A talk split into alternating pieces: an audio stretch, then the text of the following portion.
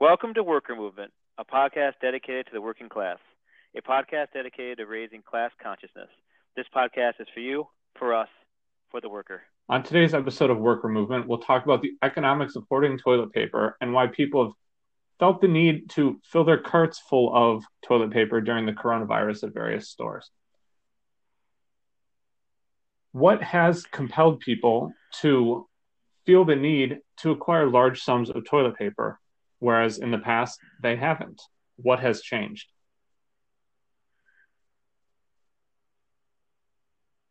So, is this hoarding, or yeah, or, or has there been a change um, in the workplace itself? Has there been a change in the overall demand for toilet paper? I don't think that during the pandemic people are actually consuming or using more toilet paper. I think it's in a fear, it's an aversion, it's this uncertainty about when they can buy a toilet paper in the future. But what's interesting about this toilet paper phenomenon is that demand is going to remain static, as is our ability to produce toilet paper, which is different from other finite resources that are suddenly uh, incurring an increase in demand, such as PPE, N95 masks, gowns, face shields. So, what does it say that people are hoarding toilet paper, but at the same time we're running short on other important necessities? So, I want to dig a little bit deeper into this because hoarding is, is a interesting phenomenon right now, but it's also that the demand has shifted a little bit, actually a lot. So people are no longer going uh, to a place of business to conduct work; they're doing a lot more work at home. So the question is, is if they're no longer consuming toilet paper at work, are they shifting that consumption to home? And the answer is yes, they are. So they are consuming more toilet paper and resources inside of their own house, which is then leading to a strain on the consumer grade toilet paper production because we have to remember that toilet paper is produced in two different formats. One, uh, commercial grade, which is the terrible stuff that comes on giant rolls that's designed to basically give you the limited amount or the smallest amount of pleasure you can get or comfort you can get um, while going to the bathroom at work or place of business, compared to uh, consumer grade, which is designed to be soft, quilted, um, ultra light, very nice, I guess, and comforting. So, can you switch production quickly? And the answer is no, you cannot switch between commercial and consumer grade very quickly because the system has been designed ultimately uh, to have peak efficiency, knowing what the demands are at a constant volume for both commercial and consumer. And because they are two different grades of toilet paper, you cannot easily just convert a machine that's for commercial grade into a consumer grade and that leads to basically a strain within the system on the consumer grade. When I can say consumer grade, I mean that is all your big brands. That's what we go to when you buy the the three ply or four ply, the jumbo roll, whatever you get in the 12 pack. So that is the um, consumer grade. Where the commercial grade again is those giant rolls that sit in those black containers in the urinals or the stalls that seem to have 10,000 feet of toilet paper on there that have cuts potentially every third um, regular square instead of every square, uh, that only have two ply, that are of a different fiber type than the consumer grade.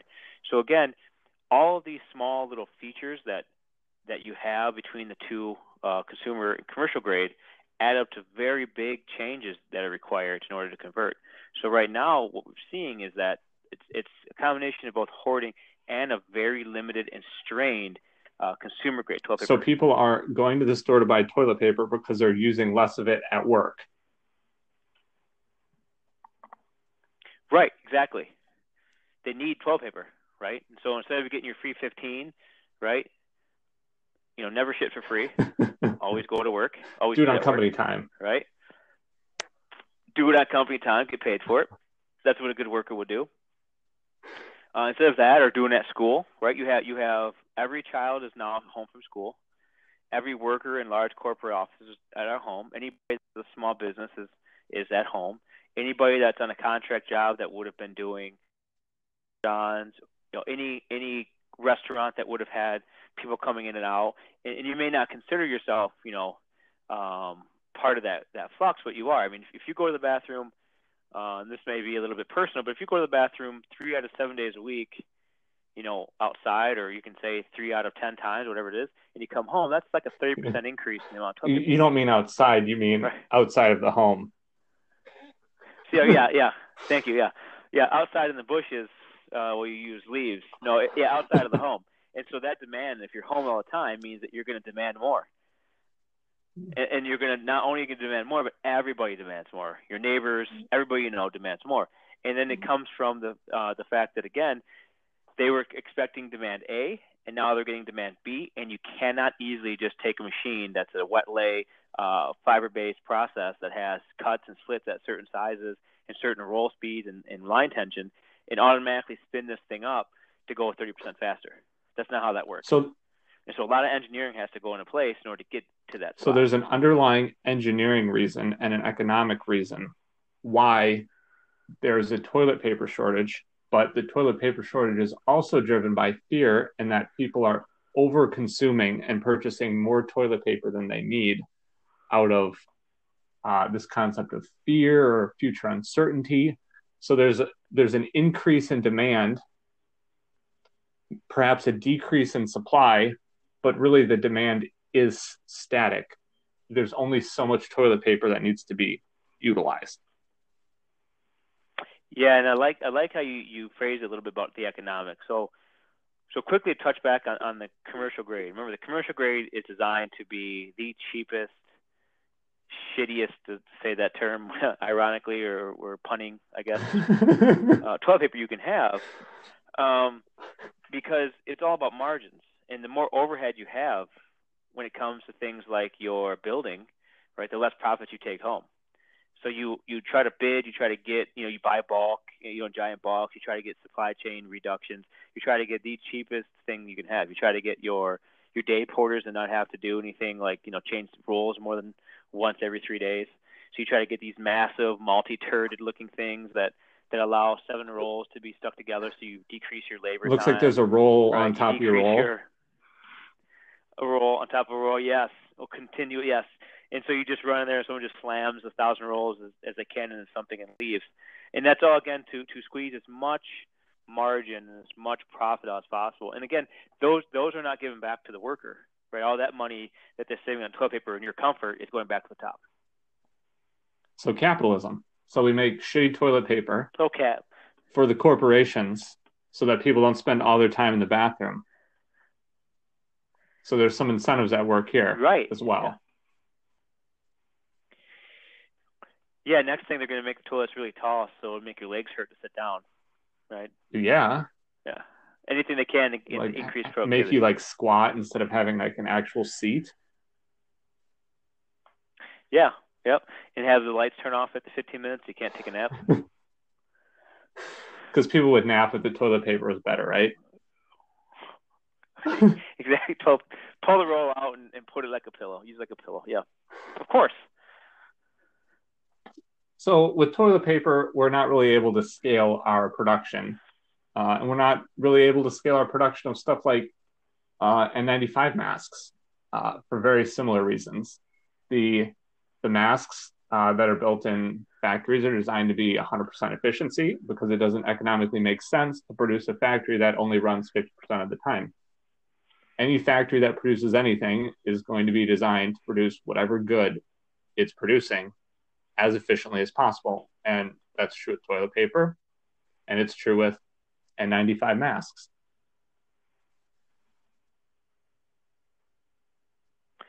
That's exactly right. Uh, the same the same idea happens. If, if we know we have X amount of construction jobs a year and X amount of um, surgeries or, or or just a constant load, you know, seasonality of diseases, things that we we can forecast using different models like your own models or whatever you're going to say for forecasting then that means that we can predict what our loads are and we can design not only inventory holds but also production schedules in order to uh, optimize the most efficient way of generating uh, PPs. And there's some staged approach. And so that means that any time. So there's there's also some staged approaches to how manufacturing is done, where first you create the material and then the material gets stored in a warehouse, and then you know, at some future date, there's a another factory that's scheduled to take that role and produce the actual good. So there's all sorts of dependency planning that's necessary, and it's difficult to suddenly say, "Well, I want to make 10,000 more masks," but you're like, "Well, I don't have the raw material to make the material that the masks are made out of." So there becomes sort of a supply chain dependency that needs to be fulfilled before more masks can be produced. Exactly right. So, so if we think about this blown melt process, uh, we think about the raw material. So we're looking at some some polymer that comes in. There's only a certain amount of suppliers on Earth that make large enough batches to make the of N95 masks. And then you have to not only make it for N95 masks. So not only do you have to make the polymer, then you have to transport that in. You then have to make the webbing itself, whatever process you're using to make the webbing, which has generally been done the most efficiently as possible because that's what you're trying to drive to is as much production as possible so you don't have to buy another plant or another factory so you optimize the process to meet your demand because who wants to spend $20 million on a new line nobody does because if you have capital that's already depreciated then you're making basically cash it's paying for itself minus minus your daily expenditures your overhead so there's a capitalistic incentive to try to squeeze as much efficiency efficiency out as possible. And anytime there's a surge like we're having now, again, you cannot just scale up these machines and say I want to go 50% faster. And even if you've mothballed some and you have some plants sitting around, it's not easy to bring up a whole new line in which you have workers who are not trained. You don't have the polymer there, like you're saying.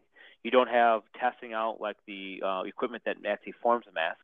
You don't have the test in place to make sure it is actually not N95s, and you don't have the supply chain for shipment. So all those things together, if you take a look at a SIPOC or a supplier input, a process, output, and customer supply chain analysis, means that you cannot just quickly move from you know 100 to 150 percent. There's just there's no way of doing it. And then you end up asking people to work overtime. You push everybody to the limits, and it actually puts a giant strain on, on the entire system itself. What should have been done is an inventory buildup, knowing that a pandemic is possible. So, under our current economic system, which is capitalism, there's no incentive for a company to overproduce basically any good. So, uh, had we known that this pandemic was coming, there should have been a, like you said, an effort to scale up production. Uh, and the decision to scale up this production needs to be done in the context of what is good for the the general welfare, the well-being of society. And that is not a decision that corporations make, which are seeking profits. So what needs to happen to handle these surge activities at a societal level? So we have this concept of a, a national uh, reserves for various economic goods like oil, uh, there was a supply for medical equipment like ventilators and masks, but we've exhausted our surplus effectively from these reserves. So, what do we actually do to produce more, given that we don't have current factory capacity? And we need this stuff basically now. You you just keep making around the clock. And so if you take a look at in the manufacturing context, normally what you do is you hit you hit your peak volumes at whatever time of the year. Let's say October is your peak volume time, and you're going to run your machines at 100% time, and you're going to schedule PMs, which is preventive maintenances, um, after that peak volume hits. So what's going to happen now is they're not going to be able to do the preventive maintenances. They're going to have to just run around the clock. They're not going to have any downtime. Instead of running three fives, or two fives, which means two shifts five times a day, or three shifts five times a day. A lot of our workers know that they're forced, you know, forced overtime. You're going to come in on a Saturday and a Sunday, and now you're going to be working three sevenths, and you're going to be pushing not only the worker, you're going to be pushing the machines in the supply chain to full capacity. So again, there is hidden capacity in places, and that's because we we generally don't want to pay overtime wages to the workers because we don't want to lose those margins. Because if I'm paying somebody 50% more per hour, to make something, which is the weekend percentages, I'm losing margins. And so again, back to capitalism, we've made the work week the most efficient work week. We don't want to pay for nights or over or um, afternoons, so we reduce those shifts. Again, and we're trying to squeeze as much efficiency out during the week work week as we can. So what happens now, in order to get the surge volumes, we're going to go to seven days a week, pushing everybody as hard as we can.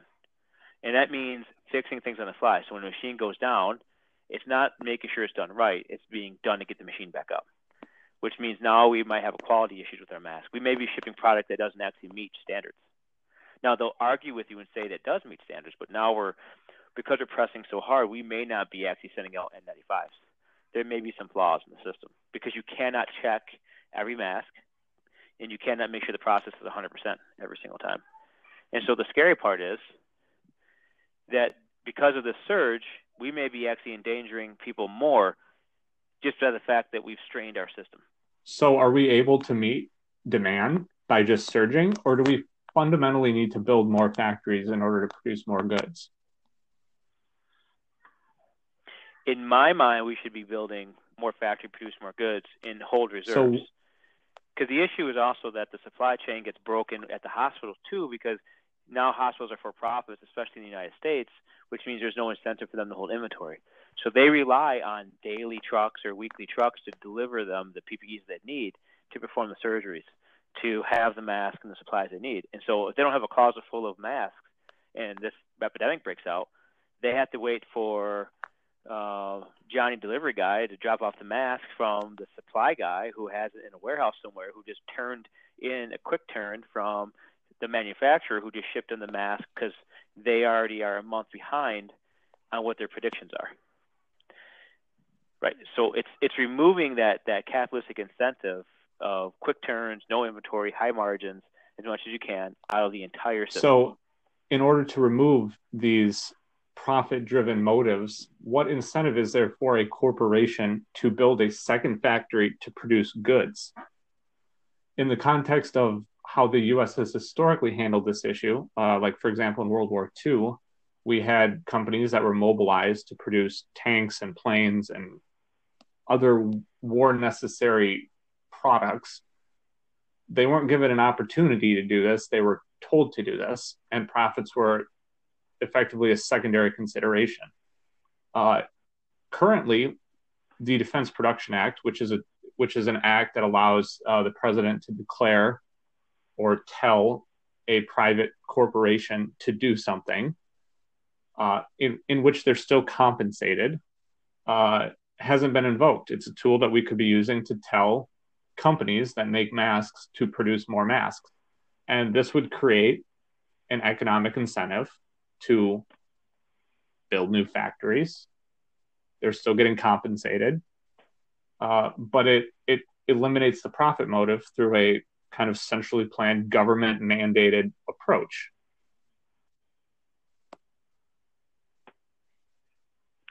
Yeah, that, that's exactly what we need. Essentially, plan means that, that we know that the hospitals in Georgia and the hospitals in LA and the hospitals in New York all have different surge needs, and we know that they have all different requirements. And essentially, plan means that the federal government would know what it would take in every region um, to house those things. And invoking that act would mean that we would have the ability to not only demand uh, production, but seizing the means of production means that we can actually return that to society's benefit. Instead of it being the benefit of the stockholders, and now it's the benefit of the worker. And we wouldn't see such, you know, devastating you know, pictures online in which we show, you know, um, doctors and nurses who have worn masks for 12 hours, who can't take off a mask they're issued one a day or workers who are considered essential workers who are given one paper mask and a plexiglass barrier. Right? Seizing the means of production means that we would able to to tell companies like 3M that it's time to make masks for the betterment of society. Here's how much you're going to get paid per mask, and they're generating what we need. And then housing those masks are perfect because there's nothing that goes wrong with the mask for a few years. So there's nothing that we can say that we can't hold inventory, and when the inventory begins to age, we then sell it off or give it to whatever hospital or group needs it. And so we have a rotating in product line. And because we're holding enough for a million people to be sick, that means that it provides us the ability to actually care for those when they get sick instead of putting risking the lives of our EMS, our nurses, and our doctors at a, at continuously during this epidemic. We absolutely have the labor and the technological know-how to produce the number of masks we need, but we don't have the, the proper motive. So by creating effectively what you're suggesting, which is a government mandated and structured manufacturing entity. We put people to work. They produce the goods and services that are needed by the country to fulfill the PPE shortage. We put people back to work. The economic issues of people staying home would be diminished to some extent. Uh, but it would solve the immediate health crisis, which would enable the economy to reopen eventually. Whereas if we continue to have a PPE shortage, nothing will get better. And, and, we talked about this in the last episode that basically the surges and the cyclical nature of it means that we're going to have a constant battle on our hands. Every three months it's going to surge, and then wane, and then it'll surge again. And in that meantime, are you going to be able to create enough volume to have surplus, or are you going to create enough volume to just catch up to where you were? And my fear is that we're going to catch up to where we were, unless there's a mandate, which means we're going to constantly have this shortage issue. And it won't be everywhere, but it'll be regional, it'll be country by country, but it'll still be uh, creating a pain and suffering for people that could have been avoided if we just told people enough is enough it's time to make more machines and it's time to hold inventory. And that goes for everybody from the manufacturer to the um, basically holding companies or distribution centers. They they should they have warehouse spaces. They should be able to hold X amount of square feet for the U.S. government to make sure that we have mandated PPE. If we make them hold a thousand square feet in their hundred thousand square foot unit, that's not going to be too much of a burden for them. If we tell 3M or other large companies they had to produce 10% for the government, that's not too much of a burden for them. If we had to tell Dow and Exxon to bring more uh, polymer in for these masks, that's not going to be too much of a burden for them. And if we tell machine makers, because we know who makes machines, I mean, they make these machines all the time. It's an it's a demand from top down. So you tell the machine makers to make machines, you tell the manufacturers to manufacture it, and you tell the suppliers to start supplying it. You tell the distribution centers to hold it, right? And then you tell hospitals they must hold X percentage in their own pocket. And it gives us a very solid supply chain, which means the next time there's a surge, we have the ability to distribute it and share resources across the United States instead of having this sort of state by state fight in which states are outbidding each other. And rural America is going to get, going to get hit hard because they don't have the means to buy things because those hospitals are on the edge of uh, bankruptcy anyways. And this profit motive is really what's causing this cancer within the United States that's really eating away at our ability to respond to things. And there's a little bit of a feedback loop where if we were to just manufacture enough masks and then, oh no, we've run out, we have to ramp back up manufacturing, which means we have to move the supply chain, which means we have to move the goods and services. No, it's it's always this catch up concept. Whereas if we kind of preemptively scale we can take advantage of basic economic concepts like economies of scale, where suddenly we have a large in- infrastructure where everything is well cadenced. Uh, raw goods are produced, they're shipped to the next place, which does whatever they do with it, which ships the polymers, which ships the finished product. It's just a continuous linear cycle of start to finish. There aren't any hiccups. There aren't any uh, sort of phase delays as we say, oh, well, we have enough masks right now, so we're going to stop production. No, it should just be continuous. It's both most efficient and it's what we need to withstand uh, some of the future unknowns and to deal with future demand associated that we can already predict. Yeah, and, and one of the, the I don't want to call it the because it's one of the most perverse examples is is the buildup of the U.S. military. So that supply chain has private contractors and entire companies whose job it is is to make sure and maintain the U.S.'s ability to meet scale of global war, which means they have government surplus guns. You know, you can buy them if you want to. They you can buy government surplus ammunition as it starts to go bad. You go to those government supplied shops that, that are out there because they've overproduced material and material goods in case there is ever a war and when they start to go bad or they're outdated, they get rid of them at a very cheap rate because the U.S. government, and this is a, a, a for a future episode uh, potentially, values war before it values healthcare. And so the same law should apply to healthcare as it does to the U.S. military, in which we can have a surplus. We have the ability to mobilize a supply chain almost immediately to fight these type of things, these pandemics, and it comes from all over the place. It doesn't just have to be a viral thing. It, it's the failures of FEMA underneath every single administration that's ever had it. So that's probably Bush and and uh, Obama. The inability of the government to actually act when needed during times of crisis. And it seems odd to me that we can spend all this time uh, uh, on the military part it, but not on the domestic. And it seems like the domestic is more important as we move forward with climate change, uh, with the increase in the number of uh, viruses and, and, potential other vectors of attack uh, on us from nature, right? And as what's happening is as West Nile moves north from Florida up, as the brain-eating amoebas happen, right? There's all these things that could happen, to kick off another pandemic just here domestically. And so we should be treating this just as if it was wartime, just as if we needed a civilian buildup. And one of the key components to how we handle wartime manufacturing is that product designs are effectively shared amongst various producers.